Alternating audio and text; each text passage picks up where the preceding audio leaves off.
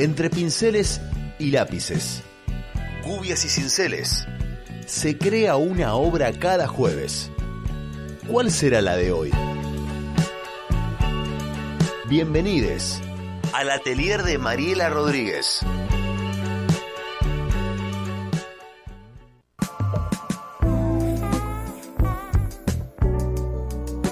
Ella es Mariela Rodríguez, esto es el Atelier. Hola Mariela, ¿cómo estás? Bienvenida.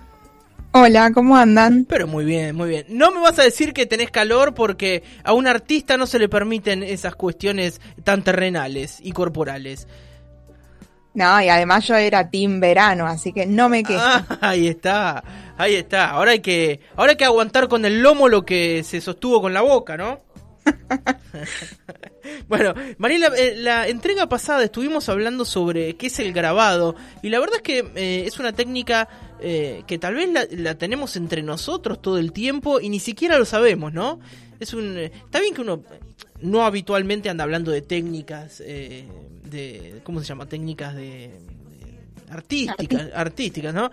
Pero el grabado está todo el tiempo entre nosotros y, y, lo desconocemos, ¿no? Muchas veces vemos, ni sabemos que eso es un grabado y estamos frente a un grabado. Entendimos también que hay, eh, diferentes clasificaciones, hay diferentes descripciones y tipos y técnicas y que, bueno, cada artista eh, ha decidido ejecutar sus obras de, con diferentes características, ¿no?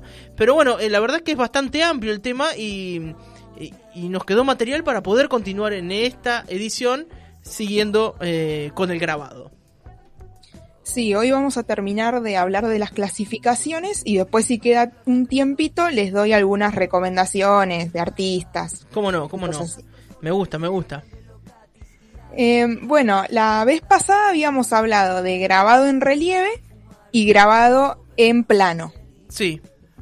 Nos quedan tres clasificaciones más y ya estaríamos. Muy bien. Con algunos ejemplos, ¿no? Eh, tenemos grabados mixtos y experimentales, donde estaría el stencil, por ejemplo, que ya habíamos hablado la vez pasada. Sí. Más o menos todos sabemos qué es. Eh, también tenemos la técnica que usaba Antonio Berni, que es el silo collage. Si te acordás, la, el, el, jueves pasado hablamos de la silografía, que era en madera. Claro. Bueno, en el silo collage se usa una matriz de madera, pero también se incorpora el collage, ya que hay otros materiales. Eh, Bernie usaba mucha, eh, mucho material reciclable, mucha chatarra, como en otras de sus obras, en las pinturas también. Eh, entonces se pueden añadir a la madera, qué sé yo, tela, plástico, Claro. eh, cartón, Sí, que aporta tuerquitas. diferentes texturas, ¿no? Uno cuando ve después eh, ese, ese grabado, no te digo que va a distinguir con qué está hecho, pero bueno, va a notar diferentes texturas. Digo, no, no es lo mismo hacer una impresión con una madera que con una goma. Claro, sí, sí, y, y, bueno, lo bueno es eso, que se puede usar cosas que tenemos en casa. Yo lo hice con mis alumnos y usamos, qué sé yo, tapa de gaseosa, las chapitas que vienen en las latas, Sí. eh, cartones, botones, cosas así que generan textura y bueno, se las puede reconocer después en la estampa, ¿no? Claro, claro. Eh, después tenemos eh, los gofrados, que son muy conocidos también, que son esas estampas, pero sin tinta. Se usan mucho en los cueros. Claro, claro. El otro día que mm, eh, estuve con un artesano de cuchillos que es vecino acá de la radio, que es Pancho de Molo, que lo vamos a invitar a- al programa para que nos hable del arte de confeccionar cuchillos, unas cosas bellísimas, un artesano increíble. Eh, y nosotros para el cumpleaños de un amigo de 40, entre un par de amigos, le encargamos un cuchillo a Pancho y él te lo hace como vos quieras, ¿viste? Con este acero, esta hoja así, asada, este cabo. Y me mostró cómo es que hace el labrado de la vaina de cuero y claro, lo hace como con un punzón que tiene un patrón en la punta y va grabando, claro, y el cuero adquiere esa forma y ya no vuelve a su estado original, ¿no? Eso también es un grabado ahora que lo ah, ahora que lo decís, no que lo pienso yo. Claro, sí, sí, puede ser. Se puede hacer en papel, en cuero, el gofrado, en donde vos quieras. Y te queda claro como el relieve, pero sin tinta, digamos. Exactamente, sí, eh, una técnica interesante. Sí, sí, tal cual.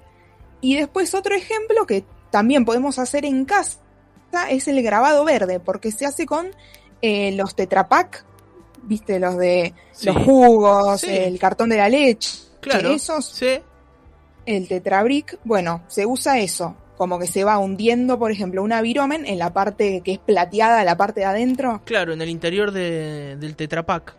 Claro, le vas hundiendo una lapicera y dibujando, o le podés ir retirando esa parte pla- plateada, eh, eh, y bueno, pones la tinta ahí, Sí. y listo, ya está, Eh, estampás. imagino que para eh, que se algo que se hace con un, con un material tan de descarte como puede ser un tetrapack, digo que tiene que uno tiene que tener cierta técnica, cier- le tiene que poner un plus porque si no eso puede terminar convertido en una porquería, ¿no? Digo, me pienso a mí escribiendo con una Bic sin tinta en un cartón de vino y digo, esto no va a funcionar, no, de ninguna manera va a ser una obra de arte. Digo, eh, uno tiene que ¿no? darle su, su impronta, ¿no? Aportarle un plus, ¿no? Para que eso se convierta en algo disfrutable. Sí, o sea, por un lado lo que decís vos que obviamente eso no te va no te va a servir para muchas estampas. Saca una Sí. estampa y listo, ya está. Porque se deteriora. Pero también está bueno esas cosas que son más económicas, probar, porque hay otras técnicas que sí requieren cosas más caras y, y no vas a estar probando a ver cómo es porque te Seguro. sale mucha plata. Seguro. Así que esa técnica está buena. Si buscan grabado verde en, en Google, les va a Grabado verde, así se, se busca. Está bueno in- incluso para poder, eh, tipo juego, ¿no? Con los chicos, ahora que se vienen las vacaciones, que no los pueden mandar a la escuela para que ustedes los profes hagan de dinero. Eh, hacer grabado verde en casa, a la sombra de la higuera. Sí. Sí, también se puede hacer, y ahora vamos a entrar en otra clasifica- clasificación que es grabado en hueco, Ajá. ¿sí? Eh, se puede hacer con CDs, ¿sí? Un CD, si tenés viejo que ya no uses más, Sí. con un punzón como que vas dibujando arriba, ¿viste? Eh, lo vas como rayando, digamos. En la parte, eh, no donde escribís, sino No, del no, otro del lado. otro, de la parte plateada, digamos. Claro, claro, tal cual. Eh, se puede hacer sobre CD, sobre radiografía, sobre algún plástico que tengas, y esa técnica se llama punta seca. No la conocía Sobre- para nada. Sobre eh, metal también se puede hacer.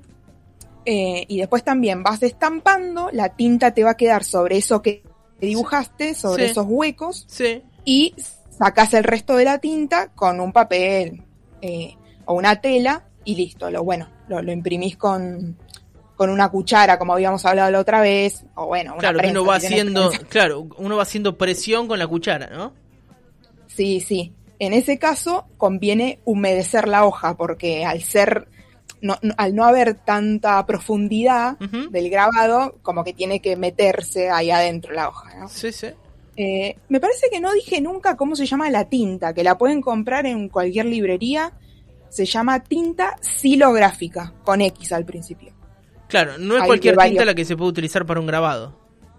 Claro, sí, hay algunos, qué sé yo, si haces con telgopor, ponele con cartón, podés usar témpera, podés usar acrílico, pero para la mayoría de los grabados se usa tinta silográfica. Tinta xilográfica y viene de diferentes colores, entiendo, ¿no? Sí, de distintos colores y es tiene una consistencia como muy particular porque es como muy pegajosa, muy viscosa, o sea, eh, como que podés dar vuelta al pote y no se va a caer, ¿me entendés? Ah, mirá, Queda mirá. como ahí. Sí, sí. Eh, y bueno, se usa muy poquitito, te rinde mucho. porque si bien sales tu plata, usas muy poquito. Así Claro. que bueno. Eh, estábamos hablando del grabado en hueco que tenemos esta técnica que se llama punta seca, sobre CD, acetato, radiografía, chapa. Y después tenemos eh, sobre metal, ¿sí? que ahí ya va a ser más complicado.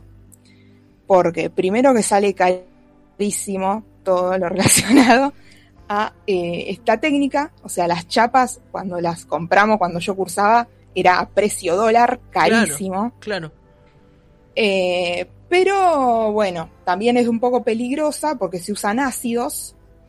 Ah, está Eh. bien, se, se, se- No sé si la palabra es calar, pero se, se. El material se come mediante un ácido, ¿no? Claro, vos a la chapa, que puede ser de zinc, de aluminio, eh, de hierro, de cobre, Sí. la, eh, le pones un barniz y vas quitando el barniz de lo que vos querés que se coma el ácido. Ah, bien. Cosa que no te coma toda la, la chapa. ¿no? Claro, claro, claro.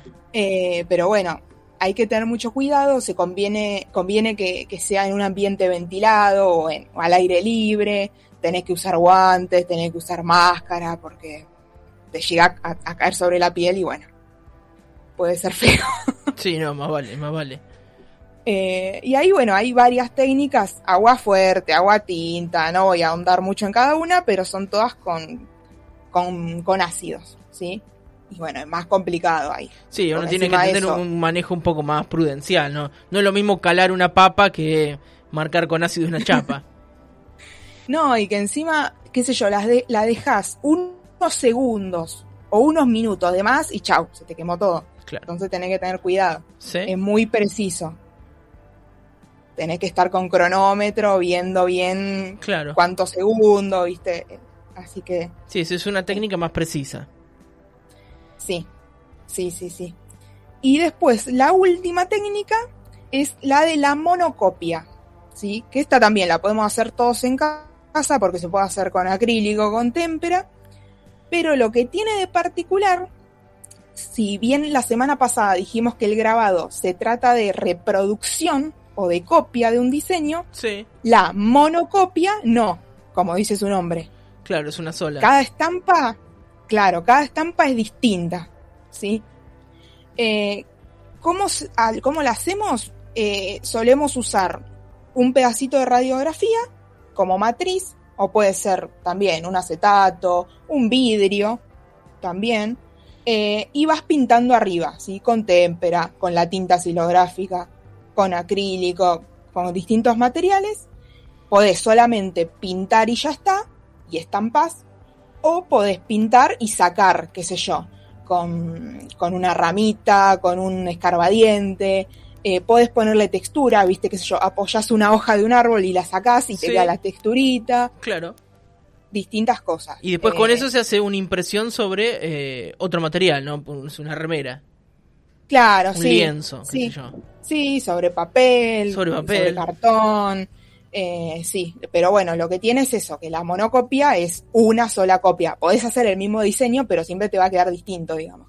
Sí, sí, eh, porque al ser una ya la próxima no, va- no va a ser igual. Claro, porque tenés que limpiar esa radiografía o vidrio, lo que uses, y pintar otra vez, digamos, ¿no? Claro. Eh, y quería traer una curiosidad de la monocopia, Sí. que es eh, un ejemplo muy, muy raro que se llama Shiotaku. El Shiotaku, no, Otaku, No, Shiotaku, no, el Shiotaku. eh, es un método japonés que usan los pescadores. Entintan el pez que sacan y lo estampan. Yo lo estoy viendo.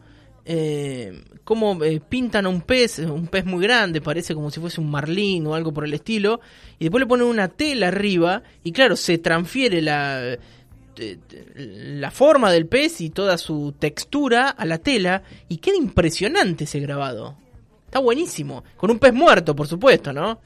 Por eso lo hacen los pescadores, ¿no? Porque adentro del mar sería imposible hacerlo con un pez vivo. Es el pez muerto que lo pintan y, y le ponen la tela por encima. Sí, yo la otra vez compré un curso en Domestica, que ahí hay un montón de cursos de distintas Sí. cosas, y una de las lecciones era esta. Dice, compra un pez y hace esto, ni loca. Bueno, Todo pero bien, pero no. yo lo haría, es el primero que haría el del pez. Voy y me Bueno, compro una corvina en el mercado municipal y la estampo. bueno, está buenísima la técnica. Es una técnica japonesa, ¿no? Sí, sí, sí, japonesa. Pero bueno, nada, pruébenla en su casa, qué sé yo. Un pejerrey, pescas un pejerrey en monte, lo pintás y después lo estampás en una remera. Re original. Leyendo que mm, eh, la usaban eh, los antiguos pescadores japoneses para registrar el tamaño del pez que pescaban sin tener que cargar con ellos, ¿no? Entonces decía, Mm. pesqué un pez de este tamaño y, ahí abrías la tela, ¿no? Y lo tenías impreso en un lienzo. Claro, tipo una foto, digamos. Eh, sería claro, era el testimonio era ese. Está bien pensado. Mm, Sí, sí. Bueno, cuando vayan al muelle lo prueban. Claro. Me gusta la idea. ¿eh? Es el que más me gusta hasta ahora, mira lo que te digo. No, a mí no, a mí no. Eh, y bueno, por último quería traer algunos ejemplos de grabadores, va, en este caso grabadoras de Bahía y de la zona. Ah, muy bien. Eh, por un lado tenemos a Noelia Quinielaf, que es docente y también, bueno, grabadora. En Instagram la pueden buscar como Chinalaf, Chinalaf, y eh, tiene mucha estampa relacionada con los pueblos originarios, ya que ella tiene, eh, es, descendiente de un pueblo originario. Eh, también tiene estampas sobre mujeres, históricas, ¿sí? Pero bueno, más que nada tiene con, con, esa temática de los pueblos originarios, ¿no? De la lucha, del racismo también, va por ese lado. después tenemos otra grabadora de Bahía que es Faustina Rusconi, en Instagram faustina.rusconi. Ella hizo este año una muestra en el Centro Cultural de la Cooperativa Obrera de todas silografías, o sea, grabado en madera, y también dio un taller en eh, los museos de arte. ¿sí? Eh, y después, último ejemplo que traigo es el de Rosa López, que es una genia total. En Instagram está como Rosa Pez y ella hace grabados en linóleo, ¿sí? Y los vende, que, qué sé yo, hace, qué sé yo, panuelos, ecobolsa, billetera, prendedores, libretas, un montón de cosas. Sí. Está a veces en la feria de Bahía, de artesanos. Creo que ella es de Punta Alta, así que allá también a veces está. Ha hecho talleres. Sí. Mira qué buena recomendación de hablar de grabadoras bahienses. Sí, recordemos los Instagram por si las quieren buscar. Sí, claro.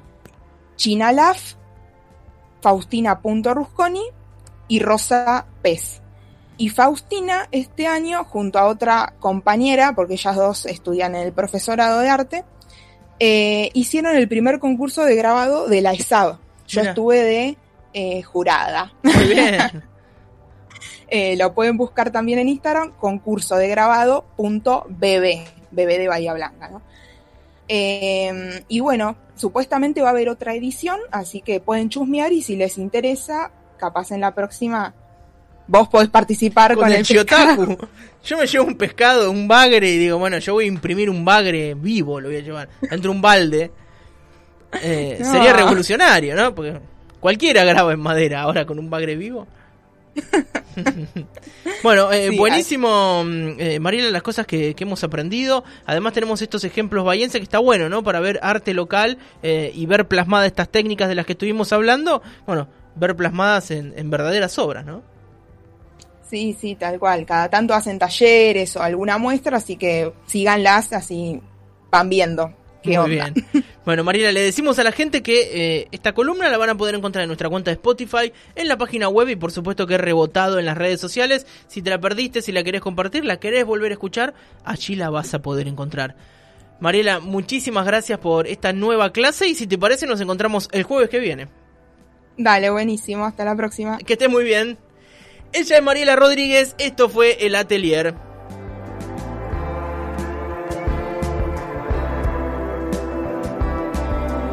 Total normalidad.